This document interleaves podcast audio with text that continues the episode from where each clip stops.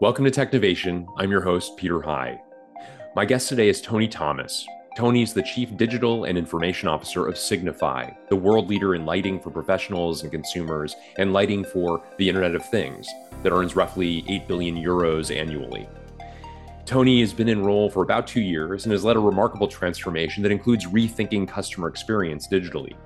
Tony's been a CIO in India, the US, Japan, and now the Netherlands across companies like Vodafone, GE, and Nissan prior to his current post at Signify. And I look forward to hearing more about that journey as well. Tony Thomas, welcome to Technovation. It's great to see you today. Thank you. Thank you for having me. That's a great pleasure. Well, Tony, you are the Chief Digital and Information Officer of Signify. And I wondered for those people who may be less familiar with the business, if you could provide a bit of an overview to it. Sure. Signify used to be known as Philips Lighting. We are the world's number one in conventional lighting, LED, and connected lighting. We offer quite a few global brands as well under the umbrella of Signify. We are a little less than an 8 billion euro company, about 35,000 employees, and we operate across 70 countries. Our core DNA is of innovation, which, of course, as you know, comes from the Philips legacy as well, but then also sustainability and digital. We are 100% carbon neutral as a company as we speak. We have quite a few wide range of products and services. Like I said, of course, you would expect the lighting systems, but a lot of software and platforms associated with that, and then many different types of connected devices. And we have quite a few solutions that meets the needs of consumers, professional customers, governments, etc. This is my completing 2 years in the company, and I'm quite proud to be part of this innovation legacy and be part of a company that is constantly leading in the market that we are in and trying to be better than yesterday every day. Wonderful. Great overview, Tony. And talk a bit about your role as Chief Digital Information Officer and the two parts of that set of responsibilities, if you would. Sure. So as the CDIO of Signify, of course, I'm responsible for the traditional IT, technology and strategies and operations, but also for ensuring that we are driving the digital ambition of the company forward. As you know, the world is changing very fast, and we believe that there are three major trends globally that would affect our company. One is the transformation and the innovation that is happening in our industry, the macroeconomic situation across the globe, and then increasing digitalization that is really going on. Signify have what we call our five frontier strategy that is designed to guide us and focus our thinking and actions to capture the opportunities and evolve as we go forward. So the first of that is building a customer-centric organization. Second is about delivering differentiated lighting products for all our customers. Third is driving growth for sustainability. Fourth is digitalize and transform Signify and be a great place to work. Now you can see that although digital is one of those strategies, direct strategies, but the rest of the four also requires quite a bit of capabilities from digital to be fulfilling. So in that sense, digitalization is at the core of Signify. And across the global teams that we have, like I said, we are responsible for building new systems. We are responsible for maintaining them and then creating net new innovative solutions, removing the old ones that we have. Again, a great overview. Thank you so much for all of those details. And I would love to get a little bit further into the digitalization that you noted, both as a trend and an aspect of the strategy that you articulated as well. Talk a bit more about the form that's taking and some of the ideas that you and the team are implementing to leverage that trend that you see as sacrosanct and paramount as you look to the future. So, Peter, for us, digital transformation is about rethinking the business from the point of view of our customers. So it's about how we create value for our customers in everything that we do for them and with them. So in that sense, along with the rest of the leaders in the company, rest of the teams in the company, we have three key focus areas for digital. First and foremost is about digitalizing the customer experience.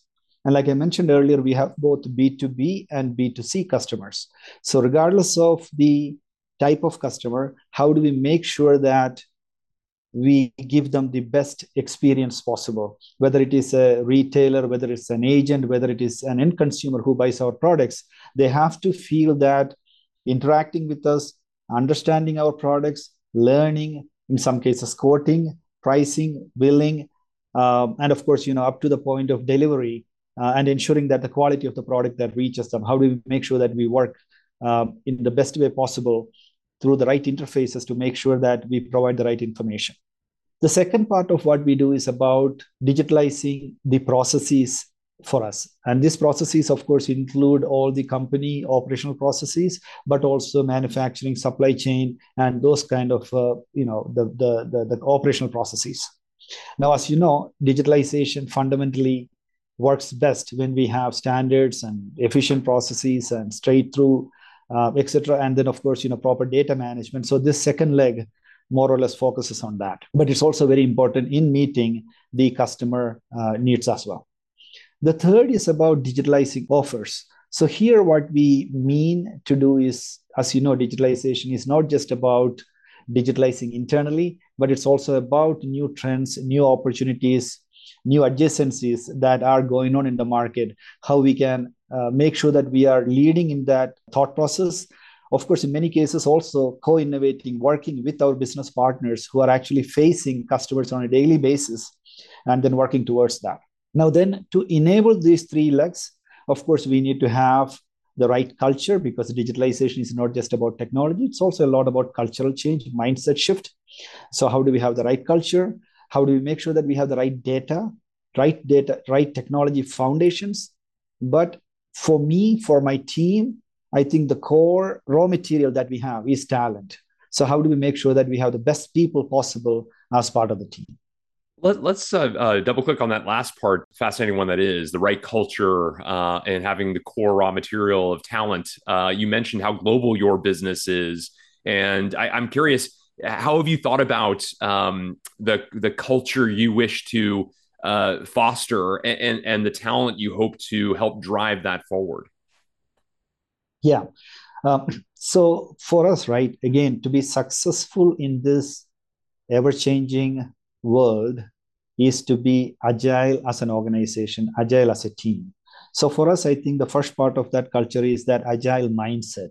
How do we ensure that we have that agile mindset?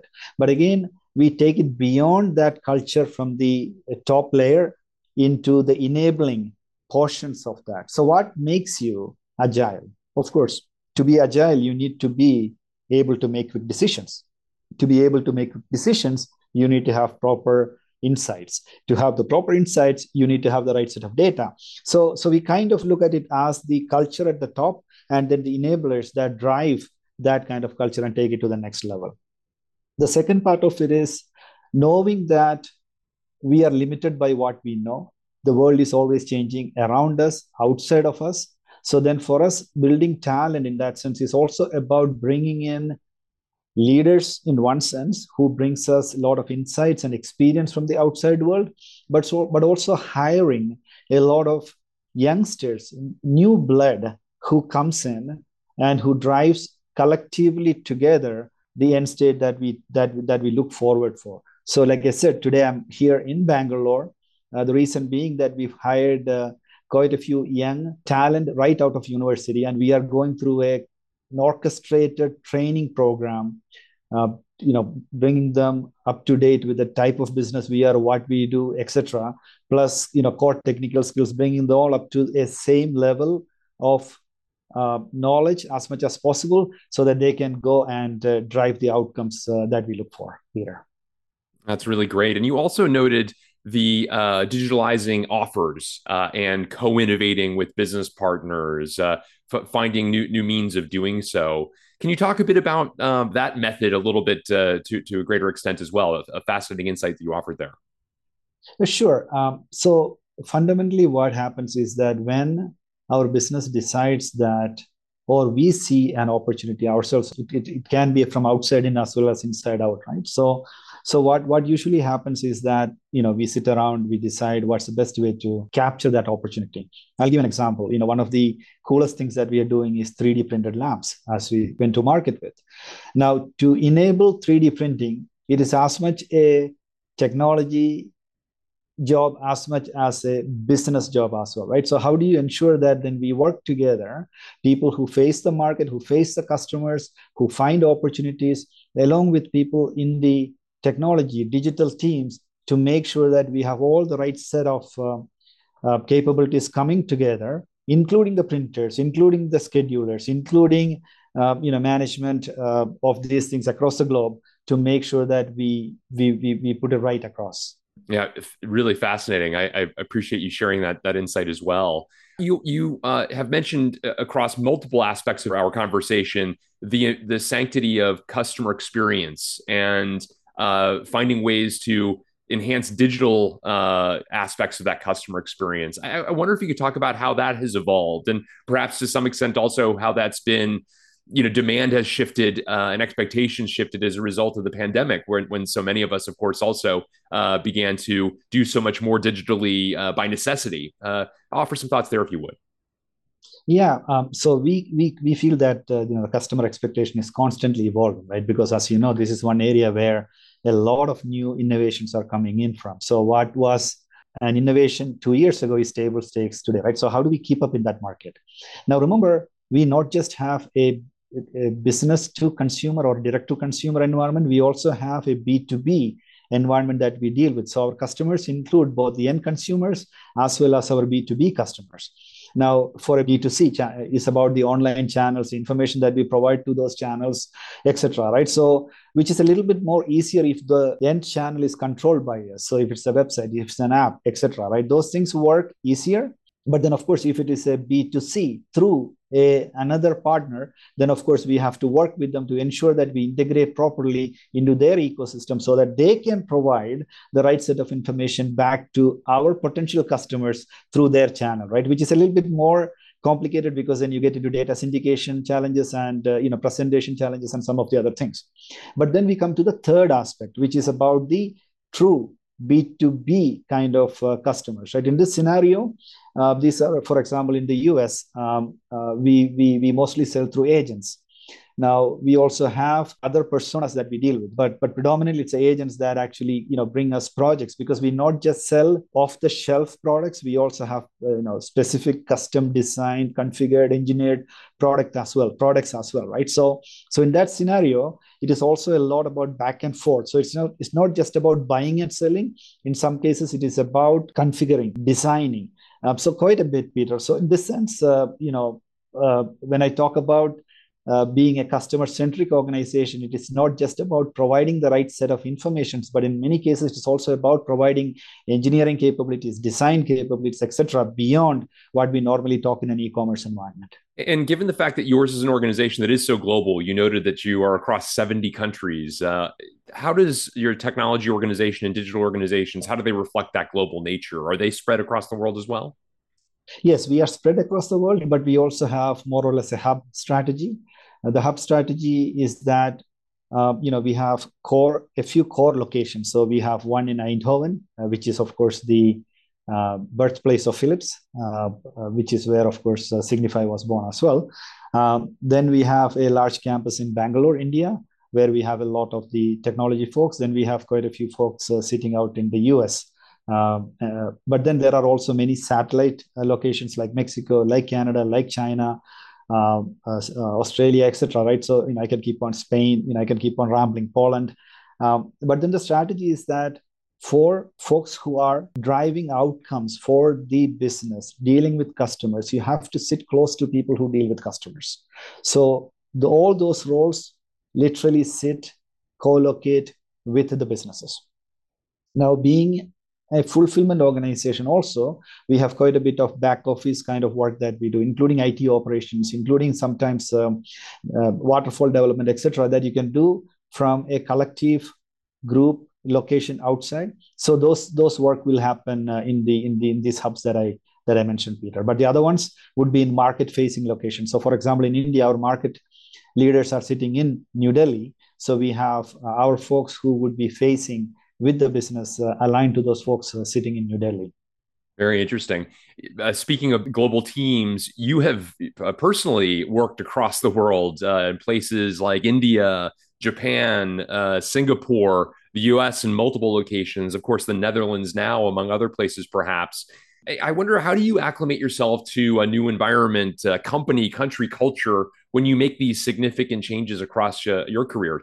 Yeah, no, it's a very, very interesting question. And I really don't know the answer to that, right? Maybe because of my upbringing, I grew up also across many different countries as a child, because my parents were teaching in different countries as well. So we grew up in an environment where we felt that, we could be part of any culture that you can be in. But the downside to that is, I am a foreigner in pretty much every place that I am in, right?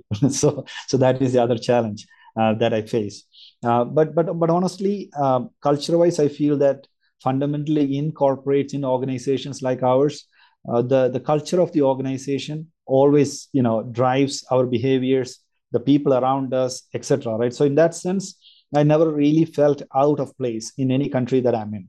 But then, of course, as you know, the weekends or, when you do things outside, again, because of the good ecosystem that you have, predominantly through the companies that you work for or through your personal network, I've never really felt out of place in any location, Peter, so far. It's a true citizen of the world, to say the least. You mentioned in your response, as you're describing digitalizing offers, that your team focuses on new trends, new opportunities, adjacencies. I wonder, as you look to the future, say a couple of years out, what trends particularly excite you? What are some of the things that are making their way onto your roadmap? Yeah, it's quite interesting, right? And lighting as an industry right now is literally going through a major transformation. As you know, a few years ago, it was purely conventional lighting, incandescent bulbs, etc., which moved on to LEDs and now connected LEDs. Now that connected LEDs can be with sensors that can do pretty much anything, right? So it would be a light can do pretty much what your mobile phone can do. So in that sense, then, it's the power of the software starts coming in, power of data starts coming in. So there's a lot of thinking, experimentation, innovation that goes around beyond the physical products, but the data that we can capture and then the insights that can be derived from that and the business models that it can create. And then, of course, the new offers that you can bring in. So there's quite a bit of things, Peter. Some of them are in works, but then simple one is, which we already have an offer called Interact, a global leading platform for our professional segment, where, all the lights are connected to this platform. And this platform gives you a lot of lighting efficiency, inputs, controls, etc. Right. So then in that sense, then, you're actually operating your light as a platform, which gives you insights into other things, including you could get your occupancy levels, safety, provide a lot of safety features. I can keep talking about it, right? But there's a lot of those kind of things that you can do.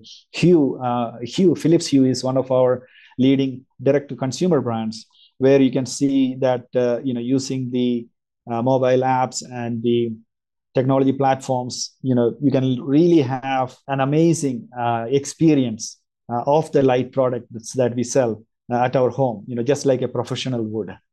So there are a lot of things there, Peter. So the way we look at light today is not as the unit that gives you brightness, but how do you use that brightness and that tool and that product, the data that you capture from it, to do many different things, many additional things, which makes life better for all the people around us. Very interesting. I also wanted to ask you, you were somebody who has been a chief information officer, not only at Signify, including your digital responsibilities, but at Vodafone, at GE, at Nissan. You had roles of consequence for 7 years at Citi as well. As someone who has been a member of the C-suite for a considerable time now, I wonder, as you reflect on your career, what have been some of the difference makers along the way? What decisions did you make, or what have been sort of the methods used that you might offer as advice to others who might wish to follow in your footsteps? Peter, I think it all starts with a bunch of very good people who gave me the right opportunities. They were willing to take risk on me. So, for example, talking about GE, Jamie hired me to the organization. Jim gave me the global role that I had. Jamie Miller, Jim Fowler. Yeah, Yeah, exactly. Yeah. So they took risk on me, right? Or my first CIO job, somebody took a chance on me, took a risk on me, right? So to me, it all starts with that, right? Because regardless of who you are, what you think you can do, unless and otherwise you have those kind of good people around you, you will never be able to get the right opportunity. Once you have that opportunity, then, it's about, having some of those traits that you have, right? And some of the traits that I kind of keep polishing, and you probably recognize some of this from talking to some of my other peers, because, I also come from some of these names that you're very familiar with. For example, curiosity. How do you keep learning your business? How do you keep learning new businesses? How do you understand how things work? How do you realize how your company makes money, right? Until and otherwise, that you cannot be a difference maker in any place that you are in. But I'm also ambitious. I'm also ambitious to the level that I'm willing to take risks. I'm willing to relocate. I'm willing to travel, take a new industry role, etc., right, for the right opportunity. But it also means that, I take risk, but I balance it with the right set of responsibility, because I also don't want to be in a scenario where you take uncalculated risks and then you become the casualty of that, right? But also being responsible means that we protect not just us, but also the people around us who trust us, who are part of our system. So in that sense, that's another trait that I keep with me. But I think for me, something that I really feel is, empathy is what really makes a difference in all of us, right? How can we correlate ourselves?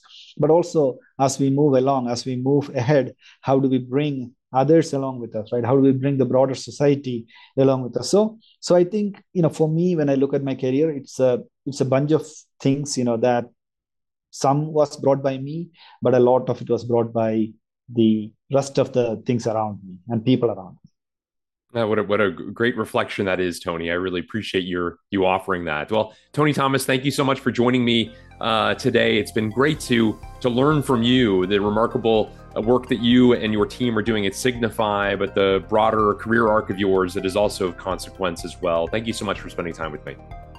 Thank you, Peter. Very nice to talk to you.